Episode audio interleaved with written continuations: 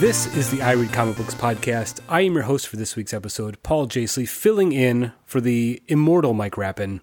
But I'm not alone, of course. I'm joined by two wonderful people to talk about comics with Kate Lamphere Hi. and Kara Shamborsky. Hello. It's good to have you both here. Uh, we are very quickly, uh, almost too quickly to believe, heading toward the holiday season. Um, so we have a great episode about that today. But before we get to the main topic, I want to ask the questions I am legally obligated as host to ask for every episode. How have you been? How have the comics been? Let's start with you, Kara. Um, I have a slight cold, which is tragic to me because I have made it so far into the school year without getting anything from any of the tiny children. So to That's be impressive. so to be so close to Christmas break and to now have the sniffles, I'm like, oh no, knock it out of your system, Kara. You don't have to live like this. Um, in terms of how have comics been? Um, I'm obviously super excited that uh, Brian and I are continuing with our I Read Star Wars comic books special, our weekly gift to our fellow Star Wars slash comic nerds. At the center of that Venn diagram, you will find us getting way too excited about Star Wars in yet another medium. um, so uh, this week, uh, I read a comic that was on has been on my list for like I think two years now. Two years ago, it, it came out. Where I kept being like, I'm obviously gonna like this. I know I'm gonna read this eventually, and I just never did. But luckily, Motor Crush is on Hoopla, so that did finally happen. Where I was like, oh, I don't have, I haven't used any of my December pulls yet. Let's finally dig into Motor Crush. So I read the first issue, and uh, this is a series that is done by the creative team that did that Batgirl reboot a few years ago, where she's got her like yellow Doc Martens and is in the Gotham equivalent of, I guess, Bushwick in Yeah. New York. Um, it's Brendan Fletcher, Babs Tarr, and Cameron Stewart.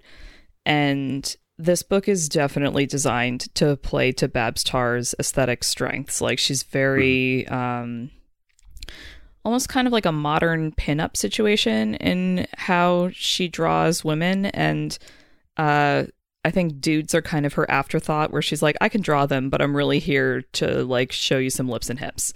So, which like, which is, is like great, but it's definitely, I was definitely reading this book and I was like, mm hmm, mm hmm.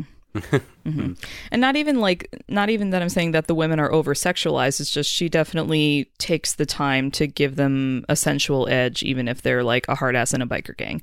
So, Motor Crush, uh, the first issue kind of introduces you to this world where it's like slight alternate reality near future situation where you're like okay a lot of things seem familiar but this feels like maybe 20 to 40 years in the future from where we are now. Mm-hmm. So their action is centered around these like motor bike races this racing circuit and our heroine of the first issue we see her racing on this circuit. We kind of like meet her dad who is a former racer get like a sense of her situation as a character. Then we like the second half of the issue has like a tonal shift where you see like oh actually her she's an up and coming racer in the legit circuit but she is crushing it on the illicit circuit where you race for hmm. drugs which are called Right. something like crusher crusher hence my terrible pun right there but so she like races to get these drugs and these drugs make you go faster but obviously there's like you you get addicted to them and we actually see someone getting like i'm gonna go with murdered by this drug like like a what would you call like a like a warning kill like an exhibition kill where you kill someone in front of a crowd of people to be like this might happen to you too kind of thing Okay. Yeah, yeah. like a mm. execution Like a style. Yeah, Yeah. yeah, yeah. So the so the person like running this shady race like says, "We caught this guy like stealing our stash. Let's give it to him." And they like pour a whole thing of this one drug down his mouth and he just straight up explodes. Like his body is just a pile of goop on the ground. And I was like, "What?" Ooh. This is not the book I thought I would be reading. Like everything is really like fuchsia and neon and like shiny screens and everything, but this is a pretty dark underbelly, guys. And the last yeah. issue, uh, the first issue ends on such a bleak note that I'm kind of like, do I want to continue? Like I kind of want to continue like aesthetically and I do like this mm-hmm. creative team, but this is way darker than I thought. I thought this was going to be like fun motorcycle girl gang situation like Betty and Veronica Vixens over at Archie or yeah. um, the work that I think almost this exact creative team or like no no no um do you remember the Black Canary book from a few years yep. ago that kind of looks like this but I think is mm-hmm. Veronica Fish doing the art that maybe? sounds right yeah. Yeah, yeah. so like that kind of aesthetic where she was also sort of in a biker gang like for there's like a certain subset of like lady creators in comics who all of a sudden like a few couple years ago were like everything is a shiny sexy girl gang. And I'm like okay but can you all not do the same thing at the same time? Because now everything is a sexy motorcycle girl gang. Like yeah. anyway. I you know I I will say um, I am a noted fan of girl gang comics um, and I did pick this issue up. I remember reading this first issue and I think I had a similar reaction where I didn't go back for issue two because the tonal shift at the end. But I, would be curious now that's you know free on Hoopla to go back and revisit it. I might like it more. But yeah, what stands out to me is Babs Tarr's artwork. The color is fantastic. I love that like bright fuchsia that they use for a lot of the books. So yeah, yeah. might have to revisit this one. It looks fantastic. They've got great yeah. world building. I think Tarr does better action sequences in this than she was doing in Batgirl, which makes sense because this was, I think, yeah. post Batgirl, so she'd had some practice. But mm. um, overall, I was kind of like, ooh, this is dark. I don't know if I wanted dark necessarily. I want that, like, you know, uh, a West Side Story girl gang, not necessarily like the dark, scary girl gang, right? Yeah, like like let uh more pink ladies than right. like if Whatever. Furiosa had a girl gang, you know? right. I'm sure there's an analogy somewhere, but uh, yeah. what was the the girl gang from the Warriors? The, the um? I'm blanking now. A listener will remember and let us know on Twitter, please. What was the name of the girl gang in the Warriors? Thanks. um, uh, Kate, what did you read this week? I read the I am a hero omnibus, which I kept remembering as I am hero. Like I thought the guy's name was going to be hero, but anyway, um, this is by Kengo Hanazawa, and it was James's pick for the 2019 Goodreads Reading Challenge. I'm super behind on this reading challenge. I don't think I'm going to be able to read like the 10 books that I have left between now and the new year, but I'm trying really hard. Anyway, this was a very long manga. It's definitely an omnibus. It deserves that name. Uh, but it was also, it, it, ended up being a zombie story. And mm. the, the combination of these two things, it being very long and also about zombies, meant that it was engaging, but also that I was reading it until like two or three o'clock in the morning, Whoops. which is peak mm-hmm. creepy time.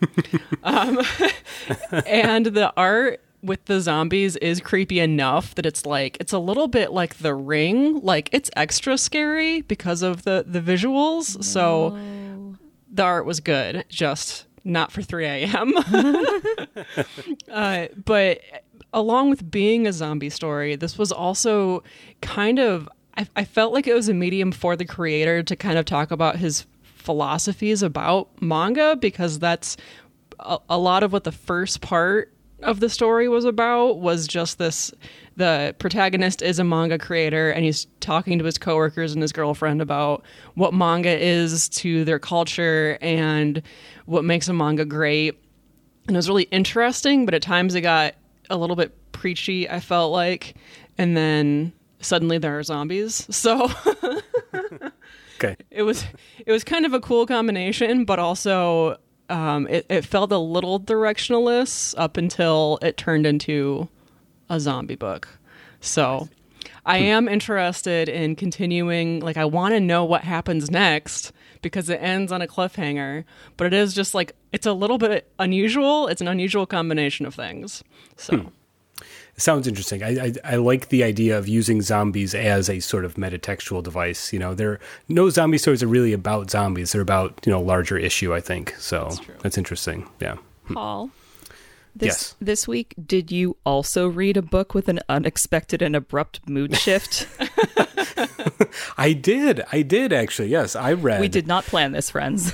yeah, that's very funny. Um, I read The Hard Tomorrow, which was an OGN by Eleanor Davis. It was published by Drawn and Quarterly um, last month, so it just recently came out. And uh, it got a lot of advance buzz. I remember hearing about it um, from a couple different sources. So I picked it up at the shop kind of on a whim. And it's a stunning book. It might be the best comic I've read this year. I know there's Whoa. that that thing of like reading the most recent thing you read you love the most, but really it's a fantastic book. Um, and it's basically set in a like a near future or you know a world very similar to ours.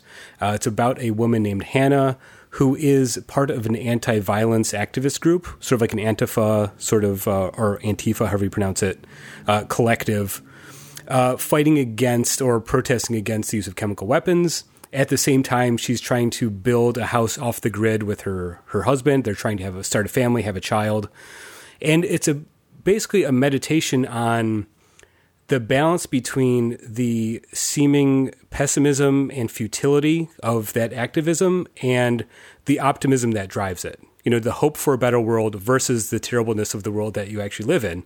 And it's really a balance between those two. It does have a very shocking ending a moment toward the end involving her husband. I don't want to give anything away, but really the star of the book for me is the way uh, Davis illustrates it. Her line work is very fluid. It's it's um, sensuous has a maybe an odd connotation, but it does have a fluidity to it that's very evocative. Uh, it's all black and white. She does some amazing uh, narrative work in this. Some panels that I had to stop reading just to absorb it all. Um, it is a truly stunning book, and I don't want to give too much away, but um, if you want to read something that's unique and different and feels like an important statement, I, this is the book for you. I highly, highly recommend it. Would you say that this is a book for someone who is already familiar with the comic medium, or would you feel comfortable giving this to someone who normally reads prose? I would say you kind of have to maybe be or already be a comic fan. Um, this might be a hard sell just because her artwork does look simplistic at first. I think having an appreciation or background in the nuances of cartooning would definitely help. That makes sense. Okay. Um, because I mean, it, it is a very beautiful book, but I think the the it looks simple at first, but once you kind of like are familiar with you know the storytelling techniques, maybe if someone you know again reads like understanding comics and then comes to this, they'd be able to see like what all of the amazing behind the scenes stuff that Davis is doing uh, artistically. Sure. that makes sense. I ask because I still have no idea what to get my brother for Christmas, so I'm fishing for ideas. okay, well, uh, yeah, I would say maybe give it a flip through. Uh, maybe just judge if you know their taste and their style. With like artistically, that might be a good book. I think it's a fantastic book. I would buy it for yourself uh, because I loved it so much. But um, hi, anyway. Paul. Yes, uh, I also read a Batman comic. I can't leave without uh, talking about Batman uh, since I'm the host. I read Batman Creature of the Night number four. I do want to mention this book because this is a fantastic miniseries, the four issue miniseries. The first issue came out way back in November of 2017. So it's Whoa. been a two year long wait for the story to end, and it's been worth every minute. Uh, this is Kurt Busiek writing, art by John Paul Leon. Um, I don't want to speculate too much, but I believe uh, Leon had some serious health issues, which has caused the delay. But I'm very glad that they let him finish the book because it's all about his artwork. It's such a beautiful looking book. And if you don't remember, I think I talked about the first issue two years ago on the show. Uh, but uh, the gimmick here is that it's a, basically a, a, semi sequel to the book that Busiek did with Stuart Immonen called uh, Superman Secret Identity, where it's a Superman story set in our world where Superman is only exists as a fictional character. This is a similar story involving Batman. It follows a young boy named Bruce Wainwright who lives in Boston. He loves Batman. He loves the Adam West TV show. He collects Batman comics. He's obsessed with Batman, the fictional character. And then after his parents are killed by a mugger, uh, he begins hallucinating this dark creature of the night that is taking revenge on people that have wronged him. So the book is basically like a quote real world example of like what Batman would how Batman would operate in the real world. And by this issue of Bruce Wainwright as an adult, he's the head of the company that he inherited from his parents. Uh, it's you know the same story as Bruce Wayne, but this time it appears that the demonic bat-like creature that's avenging for him might be a figment of his, his imagination, or it's a, something that's possessed his personality, and he's trying to make sense of all this. It's a meditation on how we process grief. It's uh, uh, exploration of how we make sense of violence. It's all the stuff you want from a Batman story, but it's really rooted in a sort of real appreciation for what the character means uh, as a fictional character, right? So nice. And as I mentioned, Leon's artwork is beautiful. It's such a good looking book. Uh, do yourself a favor. Whenever the collection comes out, I'm sure it'll be out soon. Flip through it. It's a fantastic Batman comic. If you want a standalone Batman comic, this might be a book I'd recommend to someone who likes, you know, never read, never reads comics, but is interested in Batman. This is the book for you. So, good sell, Paul. Oh, thanks. I'm trying. All right, so that's what we read this week. Of course, there's more comic books coming out this week um, on December 11th already. Kate, what are you excited to read this week? I'm excited to read Firefly Unification War Volume 2. I've been talking about Firefly a lot lately on this show. I'm so glad that Boom picked it up. This is by Greg Pak, Dan McDaid, and Lee Garbett. And there are a lot of things that I want for our planet, but for what I want for our verse is just more Firefly. Um, this covers some of the backstory that's mentioned on the original TV show. Um, so, in fact, it focuses just on Mal and Zoe. And volume one is already out. And also, they've released The Sting, which focuses just on all the ladies that we met on the show. And I'm so excited to read that one. I picked it up um, and I haven't read it yet, but maybe. Uh, maybe next weekend I'll just sit down and read all of the new Firefly. So, Kate, um, would you recommend this book to someone who's maybe never seen the show or didn't like the show? I'm asking for a friend. Uh, that's me. That's a really good question. Hmm. I actually, I'm wondering if The Sting might be a better place to start with because it seems like it's going to be a one off story. Okay, I see. But let me read it and get back to you about that. um, yeah, I appreciate that because I this is an amazing creative team, and I'm really interested in reading it because of that. But I tried the show and it just wasn't for me. But I can't beat Dan McDaid on art and yeah. Greg Pak writing. That's that sounds great. So yeah, I'll probably reread all of it um, once Volume Two comes out. At least all of okay. the Boom stuff. So I uh, gotcha. I can be thinking about that while I'm reading it and get back to you. Excellent. Thank you. Thank you. Uh, Kara, how about you? What are you excited for? Okay, so um, as I mentioned earlier, I'm really hyped about this I read Star Wars comic book special that we're doing, and uh, next week actually the show is going to be a spotlight on Doctor Aphra, who is a uh, Star Wars comics native character that was introduced in the Darth Vader series and was so popular that she got her own series that is now on its sixth trade coming out. Like okay. it's been going for a while.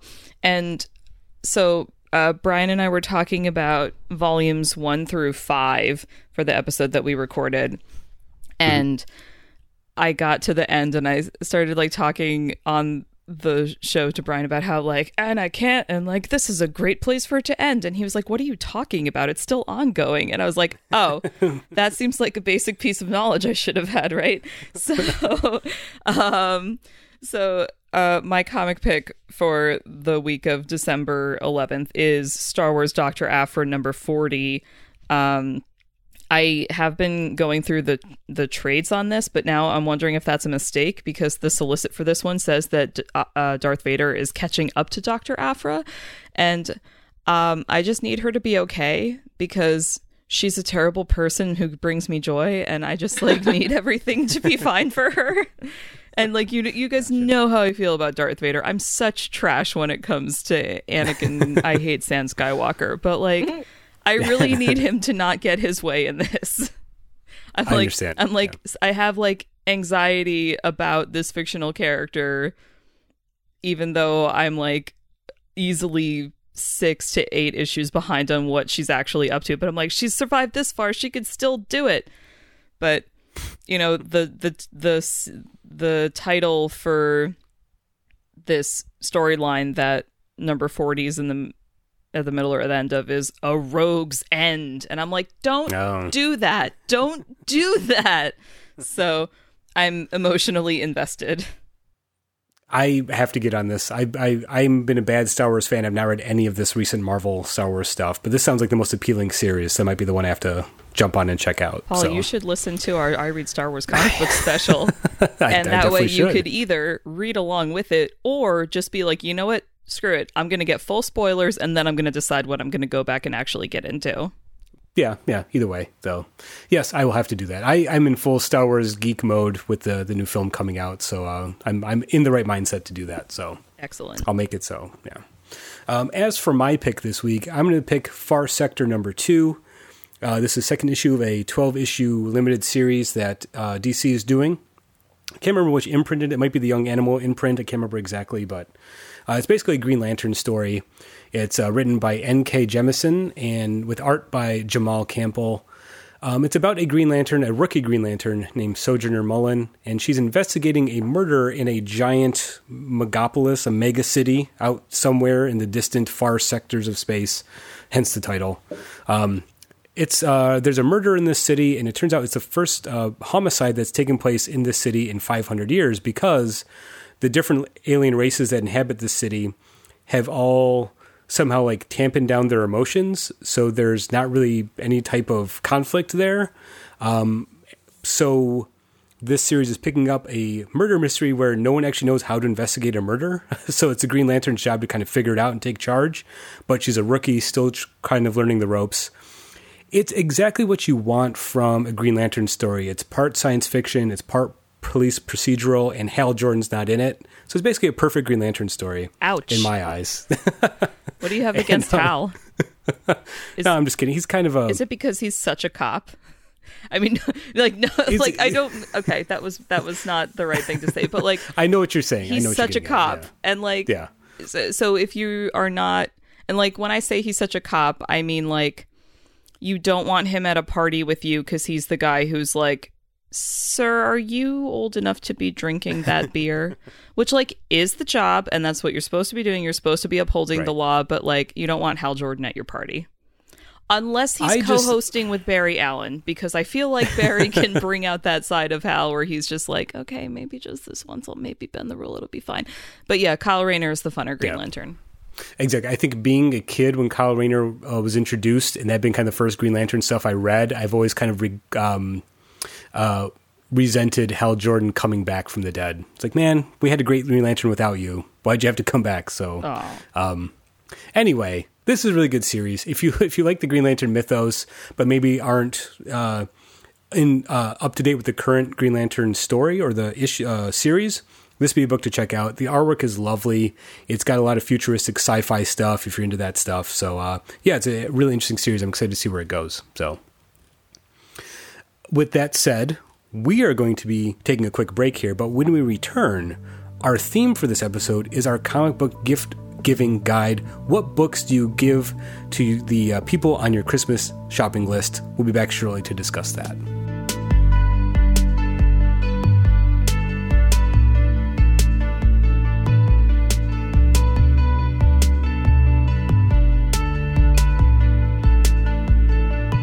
Well, I'm looking at the calendar right now, and Christmas is very quickly approaching. Uh, it's a little nerve wracking thinking about who I have to buy gifts for, but comics make great gifts. And Kara, you have already mentioned you have a gift giving dilemma.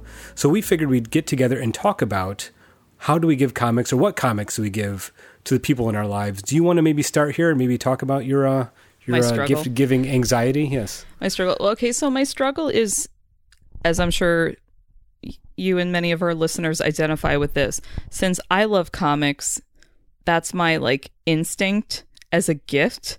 Because I'm like, mm-hmm. but I love the thing. And therefore, might you also love the thing if I make sure that the comic I choose is within your genre interests for film and television?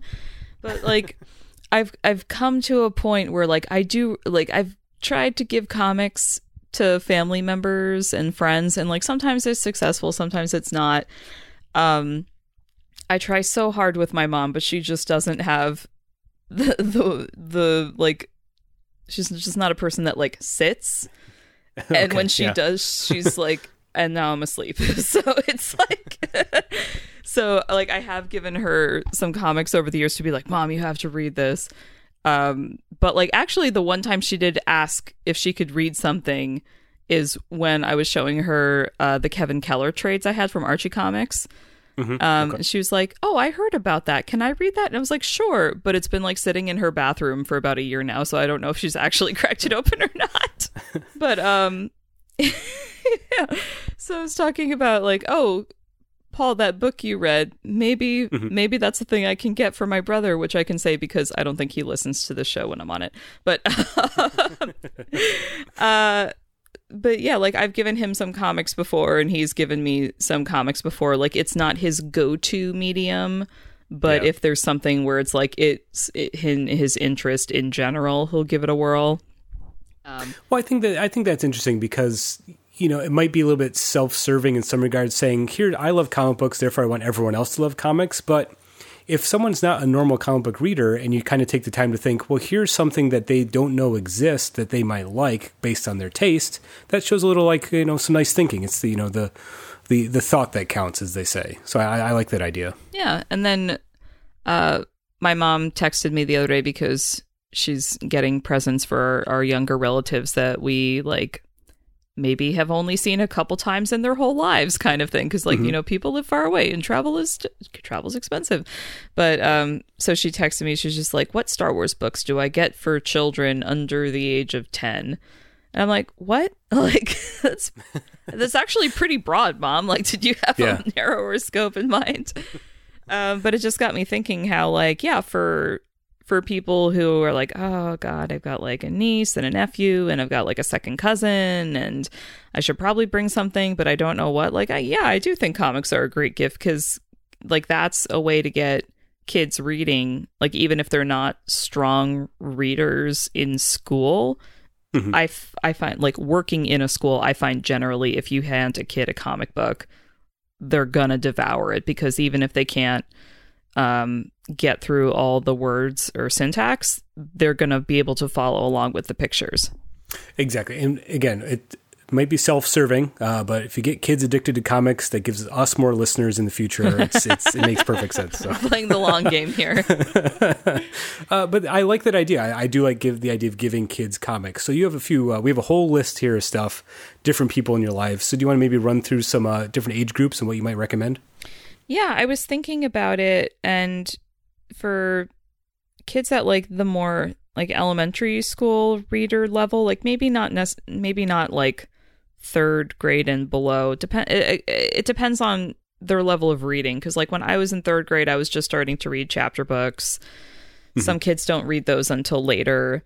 Like I think you should know your audience to that level, but um like I see the the kids at the school where I work reading like Raina Telgemeier's works.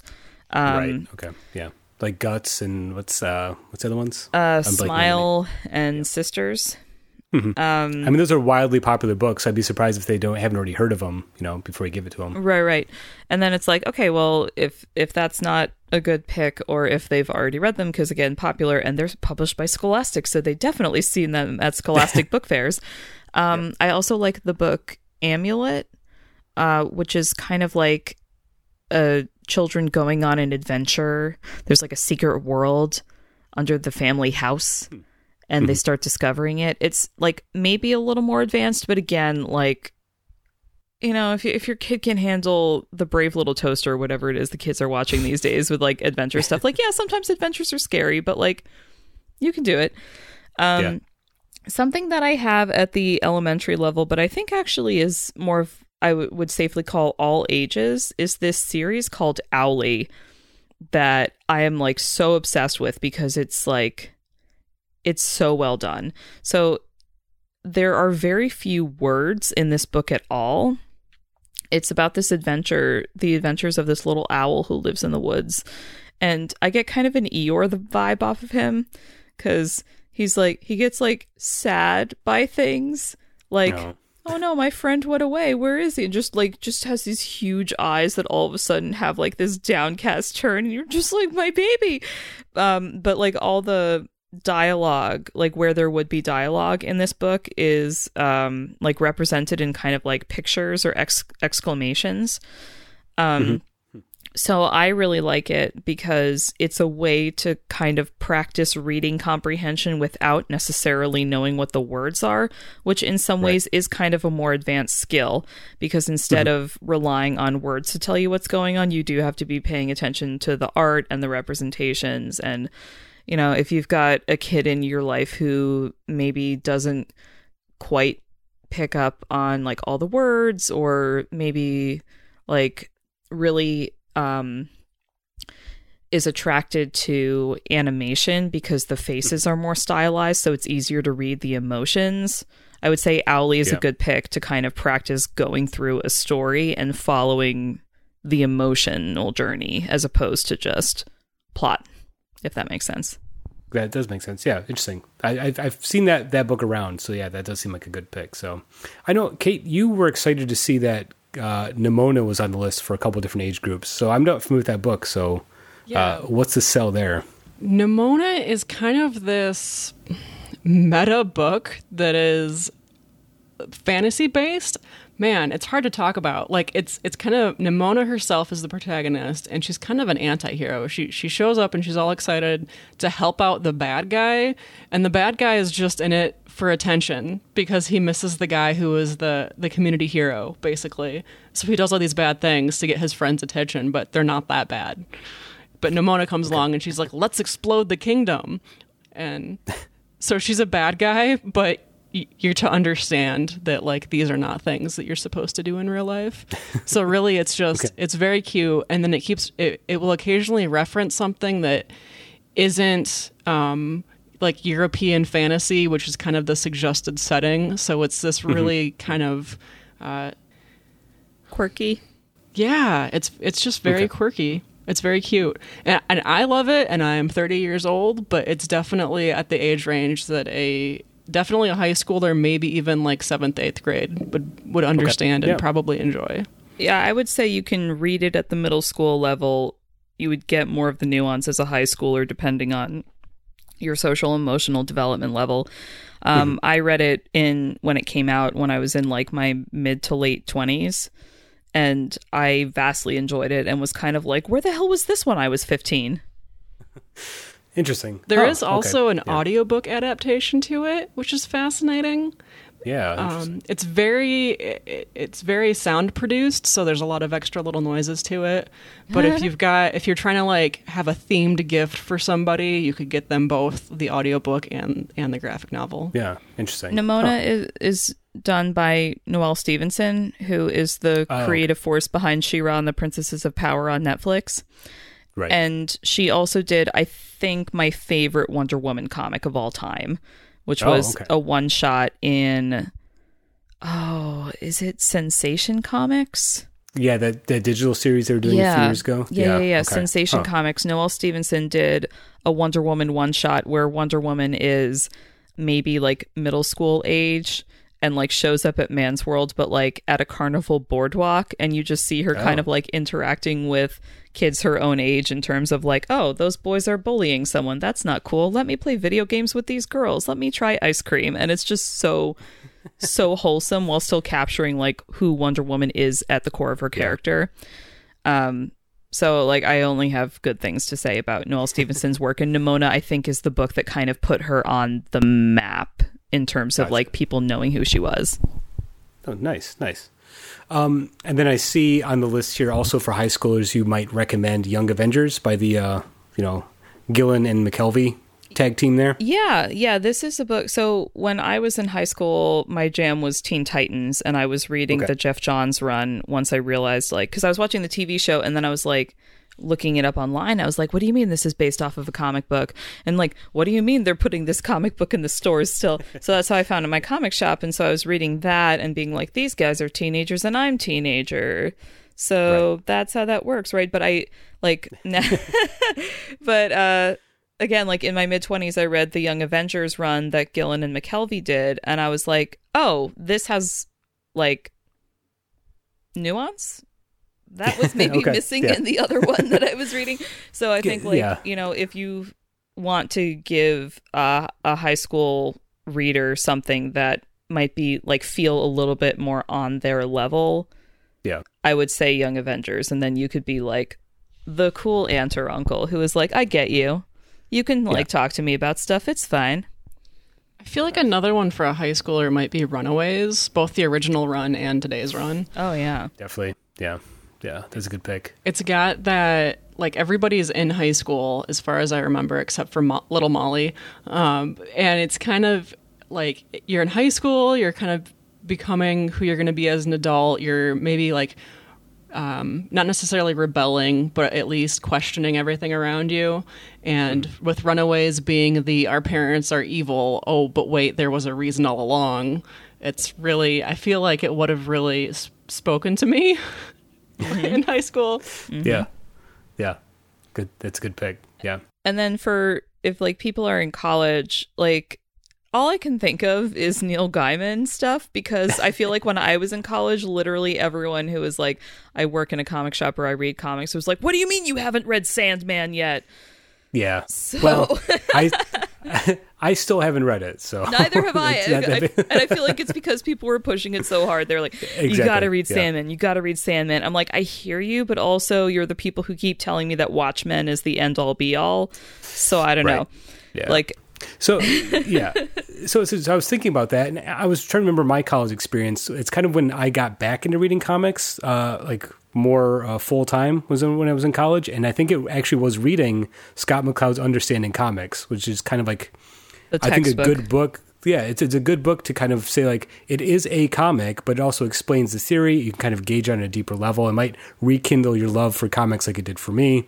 Um, that is also where I'd recommend something like Love and Rockets by Jaime Hernandez, or even some like Harvey Pekar American Splendor stuff. If you're a cynical college student, that's the stuff to read right there. So it's more along the lines of some alternative comics that might be more literary, whatever that term means uh, in style. So yeah, if you're a pretentious college kid like I was, that's definitely gonna like you know appeal to you. Basically, ask yourself, would this be reviewed in the New Yorker magazine? Mm-hmm. exactly. That was my jam. So, um, so yeah, I think that's a good uh, look there. But obviously, um, we have younger uh, relatives. What about our older relatives? What are our, our parents that you know might not read comics? We have ideas what we'd get them, and keep in mind that all parents are different. We're not trying to like you know put them all in the same basket, so to speak.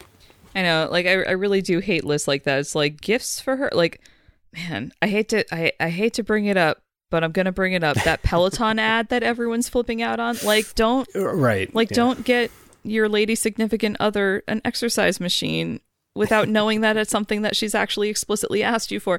But like so Right, so and they're just yeah. like, look, this is a gift you could get your lady friend. I'm like, ooh, but what if she's like not into that? Like think about them as a person. But I did want to kind of discuss like if you could make your parents like re like read a comic or reconsider a comic, like what might Yeah. that be for you? Mm-hmm, mm-hmm. Um, you know, the first thing that sprung to mind for me, um, and it's actually a book I've actually already talked about my dad with, is Berlin by Jason Lutes, uh, which was recently collected as a really nice hardcover. I think last late last year, um, and that is a if your father or someone you know is very into European history, particularly World War II history, this is a great book because it's all about pre World War II Berlin, sort of like the 1920s into the 30s, when the city is a metropolitan uh, scene. There's art, jazz. There's a sort of a libertine underground culture with cabaret. At the same time, you have political battles between the socialists and the Nazis. Um, it's based on real, you know, real history. It's beautifully illustrated. It's beautifully told, and uh, it's a really amazing piece of historical fiction that I think uh, a lot of fathers might be into that stuff. That might appeal to them. Yeah, I'm gonna piggyback off you there because I also picked a World War related book for my for my Right, yeah. for my dad. Um, and I actually think I'm cheating a little bit because I don't know if you'd necessarily put this in the comic book category or like the illustrated scroll category. um, it's called The Great War by Joe Sacco. And this book came out a few years ago. I remember seeing it in bookshops and being like, that looks that looks interesting and then not actually getting because I was like my dad won't read it. But um it's actually this like 24 foot long pullout book Oh. where it's like a continuous illustration about um World War 1 Oh my gosh. Okay. so it's like if you again if you're if not necessarily your father but if someone in your life is into like the history of war and you think they might like a different way of looking at that, perhaps Yeah. this pull out visual narrative that is like I again I didn't get it, but I saw like sample pages and the art is really striking. Interesting. When I think of what do I get for my dad, I kind of jump to westerns or sci-fi, and Copperhead would be great for that. So if your dad is open to um, fiction and likes westerns and sci-fi, Copperhead was a great book. Yeah, I went with It's all. Yeah. I went with Great War for this pick because I was like, look, Dad, you don't even have to read it. You can just pull out the things. and like, my dad does read a lot, but whenever I try to give him comics, he just like kind of glances at it and then I think forgets about it. But if he actually was going to read it, then I would probably get him a stack of the James Bond comics that Dynamite has been putting out because those are actually great. Like, I don't know if you guys have been reading those at all, but every time I read one, I am pleasantly surprised by how, how good it is. Interesting. I yeah, that's a huge uh, blank spot in my pop culture knowledge is James Bond. So that might be a place to start. But I also say like maybe your dad read comics when he was a kid, so maybe find out what he read. There's all sorts of trade collections of Silver Age and Bronze Age comics. You can probably get them. A few years ago, I did get my dad a collection of Silver Age Justice League comics, and he loved it because it's a go trip down memory lane. So that's also a good uh, good thing to think about in that regard. Uh, what about our moms? Moms like comics too. Uh, we have some picks here. Um, you know, I think a lot of moms um, like to like to cook. I don't want to generalize because, uh, but that's something. And I was thinking Moms about or that. dads, and Paul. Moms or exactly, dads. I'm saying I I cook. I- I'm I'm not trying to be too specific here, but. Uh, my mom also loves a good recipe, and I think the book Relish: My Life in the Kitchen uh, by Lucy Knisley uh, is a fantastic book because it's a cookbook and a comic. It's about her remembering specific memories and childhood um, events based around the sensation of eating and like how taste and smell can trigger memories and growing up around food and appreciating food. It's also filled with a bunch of recipes that are illustrated that you can make. So it's a it's a double function book. It's a memoir and a cookbook all in one. So it's that's a good pick for anyone that likes to spend time in the kitchen. Gonna add that to the list for my brother. Thank you, Paul. No, no problem. No problem. this episode is great for my shopping. Um, for for my mom, my first reaction was actually a comic that I think as of now is still only available in French, and I was like, "Damn it! Why doesn't my mom know French?" Um, it's this series called um, Mamette, and there's like a, a sort of a prequel ser- series for it called Petite Mamette, like Little Mamette. So the series Mamette is about this like adorable old lady, just kind of like going about her life being an old French lady.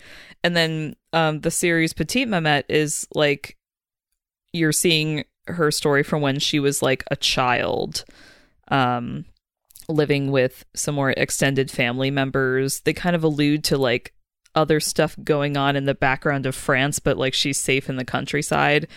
A like pre electric like pre electricity situation. I think it's like an earlier twentieth century like maybe World War One or World War Two situation, probably World War Two.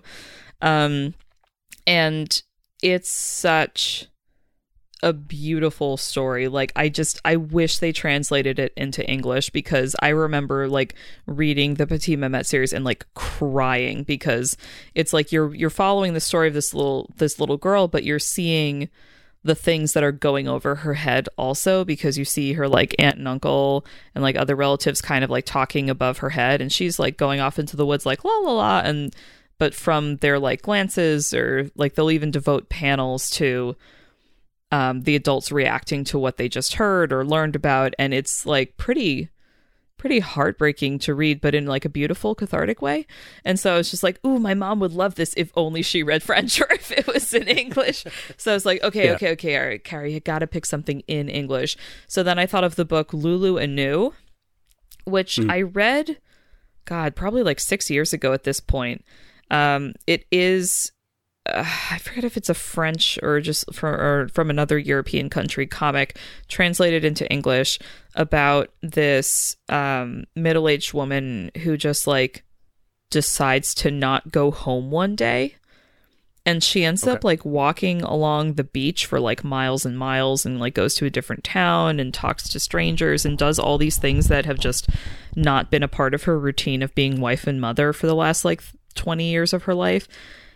And it's really striking. Like if you like I don't know if you'd necessarily give this to someone who's going through a midlife crisis or if it would help them, but like I, uh-huh. I just felt this release while reading it of like, oh, like what would happen if you just kind of left everything you knew and all your routines, if only for like a day? Right. Huh. I thought about Lulu Anew for like my grandmother also because my grandmother at least is she she still has wanderlust, and still likes to travel and things like that. Um, so I felt like Lulu Anew would be a really great pick for her, and I could see her sitting sitting down to actually read this. I mean, I feel like it's not very wordy, but the art is really good. So if you've got somebody, if if your if your older female relative has bad eyesight or something like that, this would still be a decent book for them. I'll make a note of that. That's a that's a good suggestion. Um, so I, there's a few other. Again, we have a very long list. Uh, we're not going to get to all of it, but I do want to make a special note that we probably have people in our lives that used to read comics and maybe stopped. So we have lapsed uh, DC fans, lapsed, Mar- lapsed Marvel fans. There's so many great books out there they might not know about. So, what would we recommend for like a lapsed DC reader that we want to get back in the game, so to speak? Well, I guess it's not so much back in the game as like I even think I'm a good example of this. Like you love the DC characters, but you've kind of fallen off reading everything month to month and there have been so many changes to that universe that you're just kind of like ah do i still recognize what's happening do i need to know yeah. continuity and sometimes you just want a story that's like what about the characters that i love what if i just want to read like a story with them that i don't really have to worry about the rest of it yeah. And that's where Mr. Miracle comes in. and like yes, you yes. you listeners to the show, you know we've talked about this at length, but like really if you have someone in your life who like used to read DC and for whatever reason hasn't read Mr. Miracle yet, the series that was published this this past year, you got to get them the trade. I I finally got around to reading it. Do I understand it? No. Is it great? yes. Will I reread it? Probably like if you at yeah. all like the new gods or just even Mr. Miracle and Big Barda, even if you just like Big Barda, like I was in this for Barda, it's like yeah. Yeah. it's such a healthy representation of a married couple. Like I'm almost stunned yeah. that this book came out of a big two company. If I'm being totally honest, you know it, it it's a very good book, and I, as someone that's already a huge Jack Kirby New Gods fan, I knew I was going to like it. But I, I'm I'm heartened to hear that people that maybe aren't that familiar with the New Gods stuff were still able to find something in it that spoke to them. So yeah, I would recommend that. If you have fans that maybe don't know those specific characters and have been out of the game for a while, I would say the New Frontier by Darwyn Cooke is a great book to give someone that's a DC fan. So good. Who maybe hasn't read that. So that's the classic characters in a way they would recognize. It's very a celebration of the Silver Age. It's a fantastic book and it looks amazing. It does so. look amazing. God, I love that book so much. It's yeah. I just saw it on my shelf. I'm like, I have to reread that. I haven't read it in a while. So um, for Marvel fans, again, I'm not as big of a Marvel reader, so I might not be the best person to suggest, but the book that got me a recent book that got me reading uh, Marvel stuff regularly. It was The Immortal Hulk by Al Ewing, uh, written by Al Ewing. With, um, uh, of course, I'm blanking on the artist's name, and I feel terrible about that. Um, we'll but that's notes. a book. Yeah, it, you know, you know who it is. Um, that's a book that, as someone that likes the Hulk in theory, but maybe not in practice, I immediately gravitated toward that book and thought it was fantastic. So, someone that uh, is familiar with Marvel stuff, but maybe is not reading contemporary stuff, that's an easy one to jump onto, I think. That just makes me think of Hulk Gray. Okay, from a yeah, few years ago. Yeah. Like I read that because mm-hmm. it, I feel like the Hulk is kind of like Wonder Woman. There's no real like this is the series that you must read for this character that like defines them in, in the way that like you know you think okay, Batman, Dark Knight stuff, then yeah, like Superman, exactly. like ah, like Death of Superman or things mm-hmm. like that. There's more like series that were like I can point to that and be like that big thing that they did. Um, right. But the Hulk and Wonder Woman, I feel like not so much, but like there's stuff that people say, but what about that one? But what about that one? And like this origin story. And I feel like for the, because Hulk Gray was a revisitation of Bruce Banner and the Hulk's origin story, but yeah. done by contemporary writers and artists, but still with like a retro vibe that mm-hmm. does kind of remind me of DC's New Frontier. Like that for me Yeah. was great because I didn't really know anything about the Hulk beyond like Hulk Smash, and I was like, "Oh, you sweetie, this is like Frankenstein Exactly, yeah. updated." Yeah, uh, yeah, and that's um that's uh, Jeph Loeb and Tim Sale, I think, right Mm-hmm. on that book. Yeah, and the Immortal Hulk. It's Joe Bennett, of course, on pencils. I, I just remembered. Uh, so yes, check that book out. Yeah, Um, for for Marvel stuff, for me, the stuff that I really like is their like f- more recent, like bubbly, colorful, unbeatable Squirrel Girl, Miss Yeah. Marvel, this like the stuff like that. Um, and then I, I, if for some reason you have someone in your life who used to read a lot of Marvel and for whatever reason did not read the Fraction uh, Hawkeye, you should probably just get them Volume One of Hawkeye. Uh, Yeah, yeah, I, I, that's a good pick too. Um, and yeah, I'm sure there's plenty of lapsed uh, X Men fans, and I think there should be, if Marvel's smart, a Hox Pox collection out before Christmas. It is coming out That'd be before good gift, too, Christmas, of course. because I'm Okay, like, because like basically all of comics Twitter is like Hox Pox, and I'm like, what disease is this that you're all about? Like, what happened? Right, yeah. What new con crud nonsense is this? Um, but it is an X Men series that everyone is like, holy shit, this is the best. So even though I'm not really a devoted X fan, I am like, okay. Publish Hoxpox. I will get it from the library. I will read it, and then I can be like, "Holy shit, you guys were right," or like. "There will be no middle ground." I will say, as a very skeptical uh, X Men fan, never been a big X Men fan, I bought all those issues, and I actually really loved all of them. So yeah, I'll endorse Hoxpox as a as a uh, X Men newbie, so to so to speak. Paul, what's the full name so it doesn't sound like we're just talking in code without diseases? It's House of X, Powers of Ten. So yeah, you can find it at your local comic shop. I think the collection should be both those series Together. uh, presented narratively. You know, how it's supposed to be read. So yeah, Cool. Uh, I'll I'll give that a thumbs up. Um, Kate, do you have any? I know you're not a big big two reader. Do you have any insight here, or should we jump to another uh, another topic? Uh, I'm just gonna double down on the the Runaways is great. Okay, yeah, also for Good new pick, readers. yeah. I think I think the the trick here is books that aren't leaden down with continuity, and those come sometimes tough to find. But I think yeah, that might be a good pick. in that can be done. So. Yes, yes. Um, I want to very quickly talk about Star Wars. I know you've already mentioned a bunch of Star Wars books, Kara, um, as suggestions. I want to say maybe there's someone that likes Star Wars, but maybe has already consumed all the uh, extra media or only likes the movies. Um, I would say maybe give them Outer Darkness, the image series that John Layman uh, writes with art by Afu Chan. I picked that up on Hoopla on a whim, and it's great. It's a uh, sort of a, that same space western vibe, space opera, uh, but there is elements of magic involved. There's these spaceships that are powered by ancient gods that are no longer being worshipped, so they use their energy of the god to power the ships. It's a weird mix of magic and sci-fi that probably appeal to a lot of Star Wars fans, and the artwork is lovely. So that might be a good alternative gift to the sci-fi or Star Wars fan in your life. That does appeal to me. Thank you. I will add that to my list for myself. Uh, this is kind of a uh, self-serving episode in a lot of ways, I think. this is very Um, much making my life easier in so many ways. Is there any? Um, I'm trying to think what else we have here on the list. Again, we will post this full list of suggestions on the website because there's no way we can get through all of this Oh, no, in um, the time allotted. I, I wanted to talk about a couple series that like I read once a long time ago, or actually I read Prez twice, so that's not fair. Um, but I read these books and they just kind of like stick in my mind, like even if I'm not, just they'll, they'll like rise up unbidden because other things remind me of them. Um, for your friend who can't turn off C-SPAN, uh, probably the book Prez, um, from DC, ooh, uh, somewhere in the 2015 through 2017 time frame, they revisited a series that they had done in the 70s where the premise is a teenager is elected president.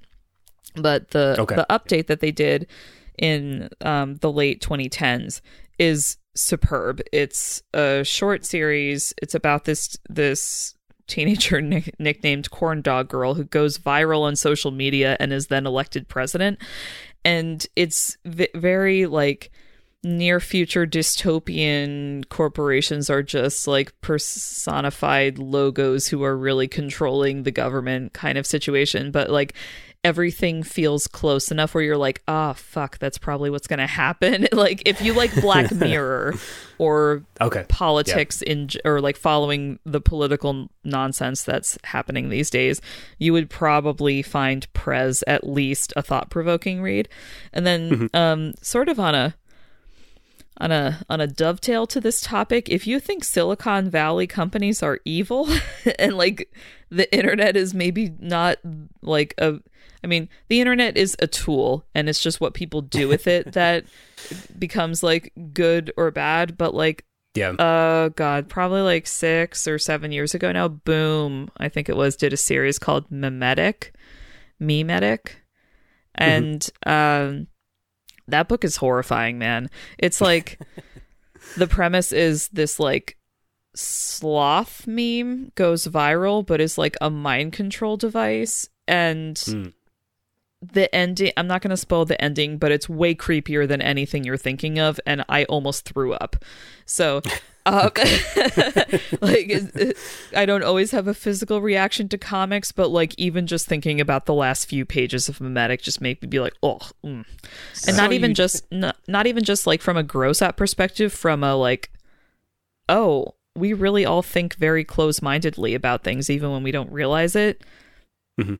and it just if you if you if you want to like feel a little uncomfortable about life you should probably read memetic or, gi- or give it to someone who's just like telling you that they're canceling all their subscriptions to everything because google's watching okay.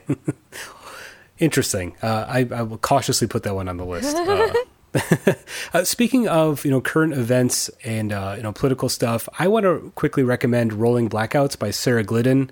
This came out I think two years ago. Um, it's a sort of uh, memoir. It's a nonfiction comic, and Sarah Glidden basically doing a memoir about maybe not a memoir is not the right word, but sort of a journalistic sort of approach to going to Turkey, Syria, and Iran. And she's with a group of journalists who are covering the refugee crisis there. And the book raises a lot of issues of what's the responsibility of a journalist? Uh, can they tell a story objectively? Uh, Is it opportunistic to tell a story objectively? Are they being biased? It's a meditation on news coverage in the wake of a very real, uh, sadly, humanitarian crisis that's happening there with the refugees. It's a somewhat depressing topic, but the way Glidden addresses it, uh, I think, is really eye opening. And uh, someone that might uh, be in tune with that stuff would really appreciate that approach to it. So add that to the list. and we have done so. All our full list will will be in our notes because, like Paul said, there's just so much. Because we basically st- started this episode being like, I don't know, what do we recommend, and now we're like, what don't we recommend? Let's break it down, friends. Yeah. Yeah. Um, I think the sort of the main to- give takeaway here is that there's a comic out there for everyone. That's kind of what I, I tell people when they ask me what comics I like or what they should check out. I say, look, just go to your local shop. There's going to be something that's going to speak to you either artistically or thematically, and that's your entry point. It's not just superheroes. Obviously, we know that, but a lot of people still think that way. So, being able to find something that you think is going to speak to someone on your list, as I mentioned earlier, that is does show some initiative, and it is a nice way to uh, introduce them to this uh, wacky world of comics that we love. So, uh, I feel like we are getting toward the end here. Do we want any last uh, wrap up recommendations before we uh, wrap it up here? Anything you're dying to recommend that's on the list?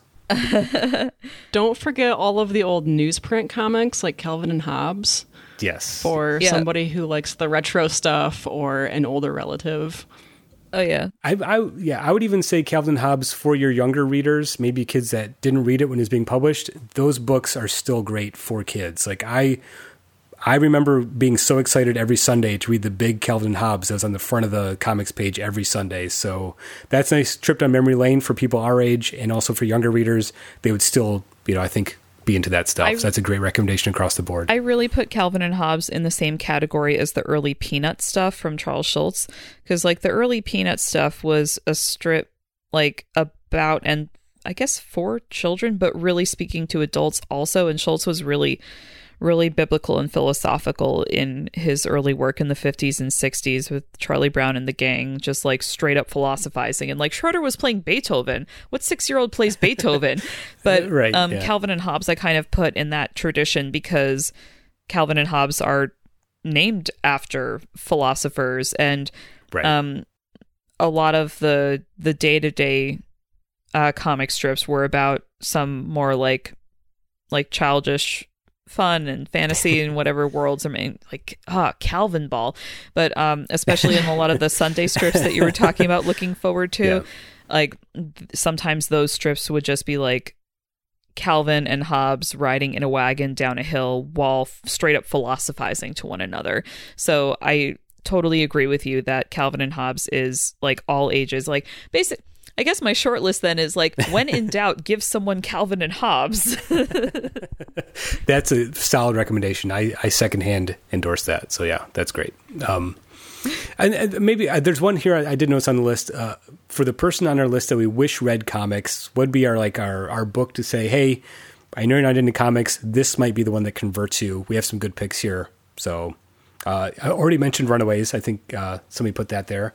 And then um, what else do we have? So Runaways is yeah, yeah. Runaways is the book that got me reading comics, but I Kill Giants is the book that kept that kept me reading comics because it meant there was more than just your your team superhero books. Like it could be about one girl dealing with her personal demons.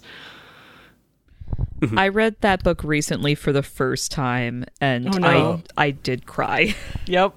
Every time. Yeah. yeah, that's a, that's a really good pick. I Kill Giants. Um, I threw Paper Girls on that list just because I think that's a book that has a sort of universal appeal, and um, I think it's a really engaging story. That's a book that no one's going to just end with the first volume. They're going to want the next one. So that's a good, very addictive pick to get someone hooked on buying comics. I think so. I agree. Cool. Well, we will post, as we said, the full list on our on our site here, which you can find. And if you have any suggestions that maybe we missed, we'd love to hear from you. You know where to find us. We are on the internet, all over Twitter. Uh, Kara is at KSZam. I get that right? Yep. Okay. Kate is at Kate L. Fear. I am at Oh Hi Polly, and the show is at IRCB Podcast. We post comic book news, art we like, sassy comments, and a whole lot more. This show is powered by fans like you on Patreon. Find our Patreon at patreon.com slash IRCB podcast.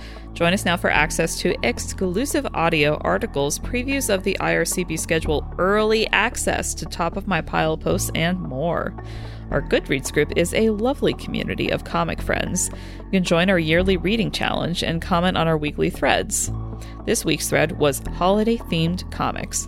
Check it out at ircbpodcast.com slash goodreads. Head over to ircbpodcast.com for our pronunciation guide, Discord server, zines, merchandise, and everything else IRCB. If you haven't already, please rate and review our show five stars on iTunes and beyond, and we'll read your review on the next episode. Email the show with what you've been reading, recipes, corrections, whatever, at ircbpodcast at gmail.com. Infinity Shred are the best band in the world. They also do the music for our show. Xander is a wizard. He's behind the curtain like the Wizard of Oz. He also edits the show. Uh, I want to say thank you to Kate and Kara for joining me on this episode. It was a really fun topic. Thank you for listening. And until next time, comics are good, and so are you.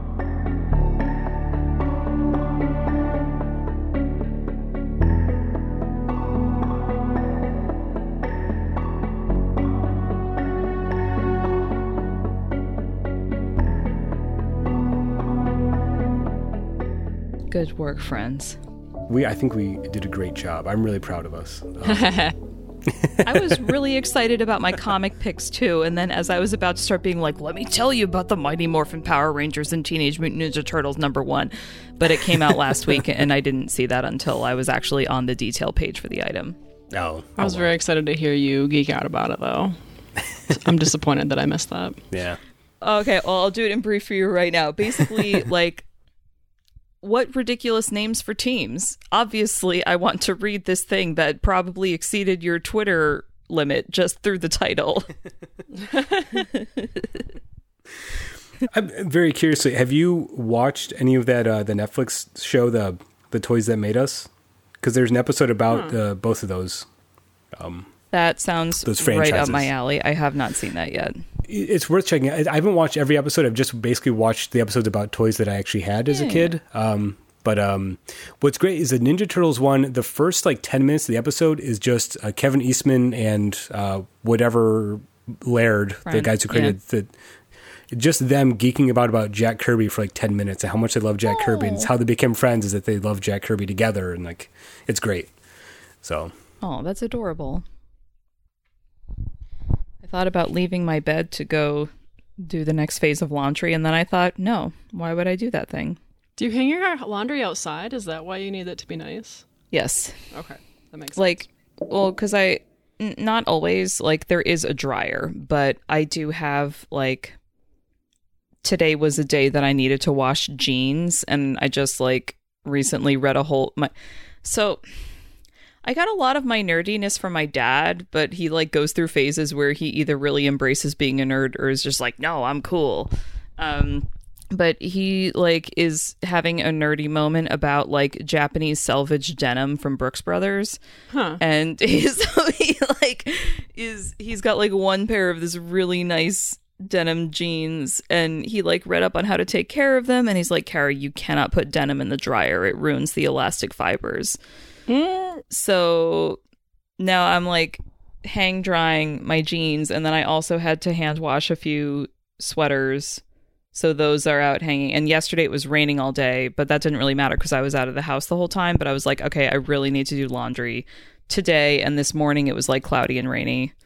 But then the sun came out around like noon. So I was like, laundry time. And this is how I knew I was a grown up.